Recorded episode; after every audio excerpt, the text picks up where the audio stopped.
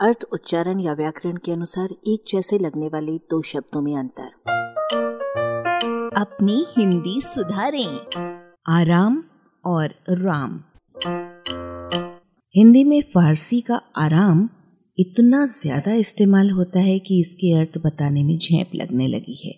विश्राम, चैन सुख खुशी आदि।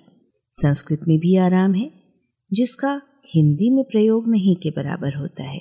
उसका एक अर्थ सुंदर स्थान या बाग है, जिससे संबंधित आरामिक शब्द का मतलब बागबान है। और दूसरा अर्थ वही सुख और खुशी है, जो फारसी के आराम का है।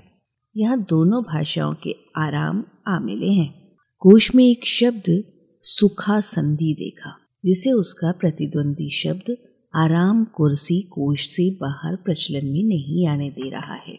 संस्कृत का आराम आधन राम से बना है।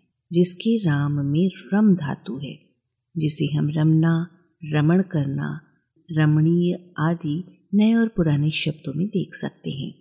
रम माने क्रीड़ा करना, हर्षित होना है। राम के अति प्रचलित व्यक्ति नाम वाले तीनों अर्थों, रामचंद्र, बलराम, परशुराम के साथ आरंभ के इसके हर्षदायक सुंदर आदि अर्थ भी प्रचलित रहे हैं, जिन्हें अभिराम के अर्थों से मिलाइए। राम शब्द का प्रयोग आप दर्जनों प्रकार से करते हैं। कुछ उदाहरण इस प्रकार हैं।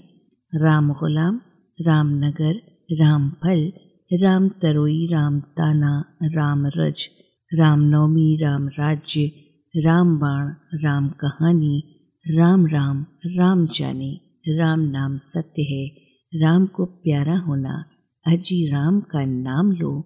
जय राम जी की। किसी से राम राम होना, कालू राम, आया राम, गया राम। ये मिनी लेख भी राम राम करके पूरा हो पाया है। आलेख भाषाविद डॉक्टर रमेश चंद्र मेहरोत्रा, वाचक स्वर संज्ञा टंडन। अरबा की प्रस्तुति।